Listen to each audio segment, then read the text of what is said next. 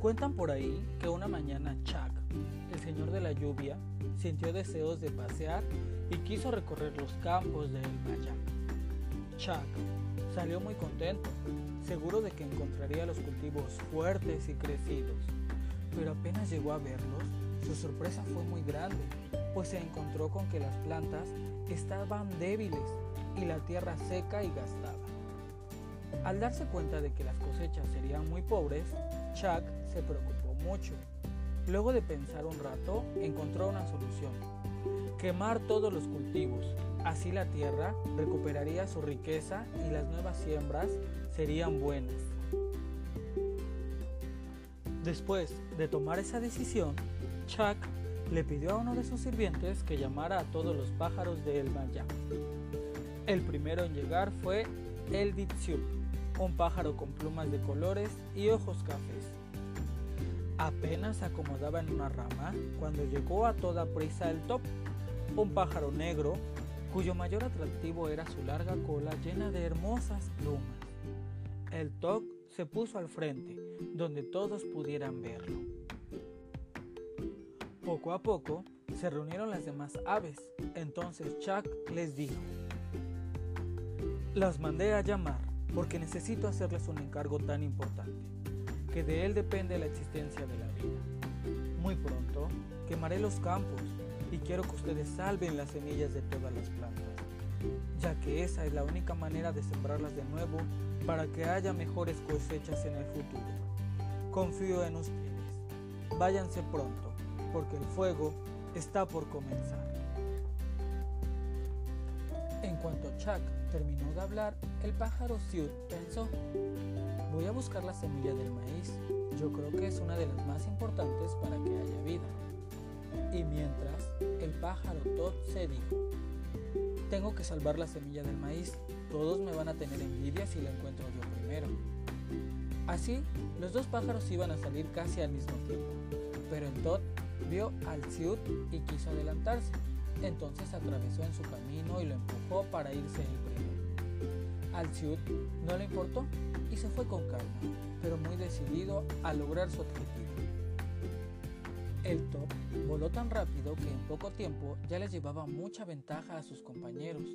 Ya casi llegaba a los campos, pero se sintió muy cansado y se dijo, voy a descansar un rato, al fin que ya voy a llegar y los demás todavía han de venir lejos. Entonces, el Todd se acostó en una vereda. Según él, solo iba a descansar, mas se durmió sin querer. Así que mi cuenta se dio de que ya empezaba a anochecer y menos de que su cola había quedado atravesada en el camino. El Todd ya estaba bien dormido cuando muchas aves que no podían volar pasaron por ahí. Y como el pájaro no se veía en la oscuridad, le pisaron la cola. Al sentir los pisotones, el top despertó. ¿Y cuál sería su sorpresa al ver que en su cola solo quedaba una pluma? Ni idea tenía de lo que había pasado, pero pensó en ir por la semilla del maíz para que las aves vieran su valor y no se fijaran en su cola pelona. Mientras tanto, los demás pájaros ya habían llegado a los cultivos. La mayoría tomó la semilla que le quedaba más cerca, porque el incendio era muy intenso. Ya casi las habían salvado todas, solo faltaba la del maíz. El Siut volaba desesperado en busca de los maizales, pero había tanto humo que no lograba verlos. En eso llegó el Todd. Mas cuando vio las enormes llamas, se olvidó del maíz y decidió tomar una semilla que no ofreciera tanto peligro. Entonces voló hasta la planta del tomate verde, donde fuego aún no era muy intenso y salvó las semillas. En cambio, al Siut no le importó que el fuego le quemara las alas. Por fin halló los maizales y con gran valentía fue hasta ellos y tomó en su pico unos granos de maíz. El top no pudo menos que admirar la valentía del Siut y se acercó a felicitarlo. Entonces, los dos pájaros se dieron cuenta que habían cambiado. Los ojos del top ya no eran negros, sino verdes como el tomate que salvó. y al Siut le quedaron las alas grises y los ojos rojos, pues se acercó demasiado al fuego. Chuck y las aves supieron reconocer la hazaña del Siut, por lo que se reunieron para buscar la manera de premiarlo, y fue precisamente el top, derecho especial.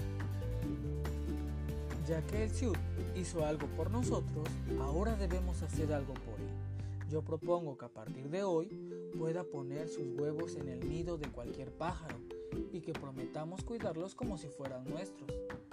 Las aves aceptaron y desde entonces el Siut no se preocupa de hacer un hogar ni de cuidar a sus crías.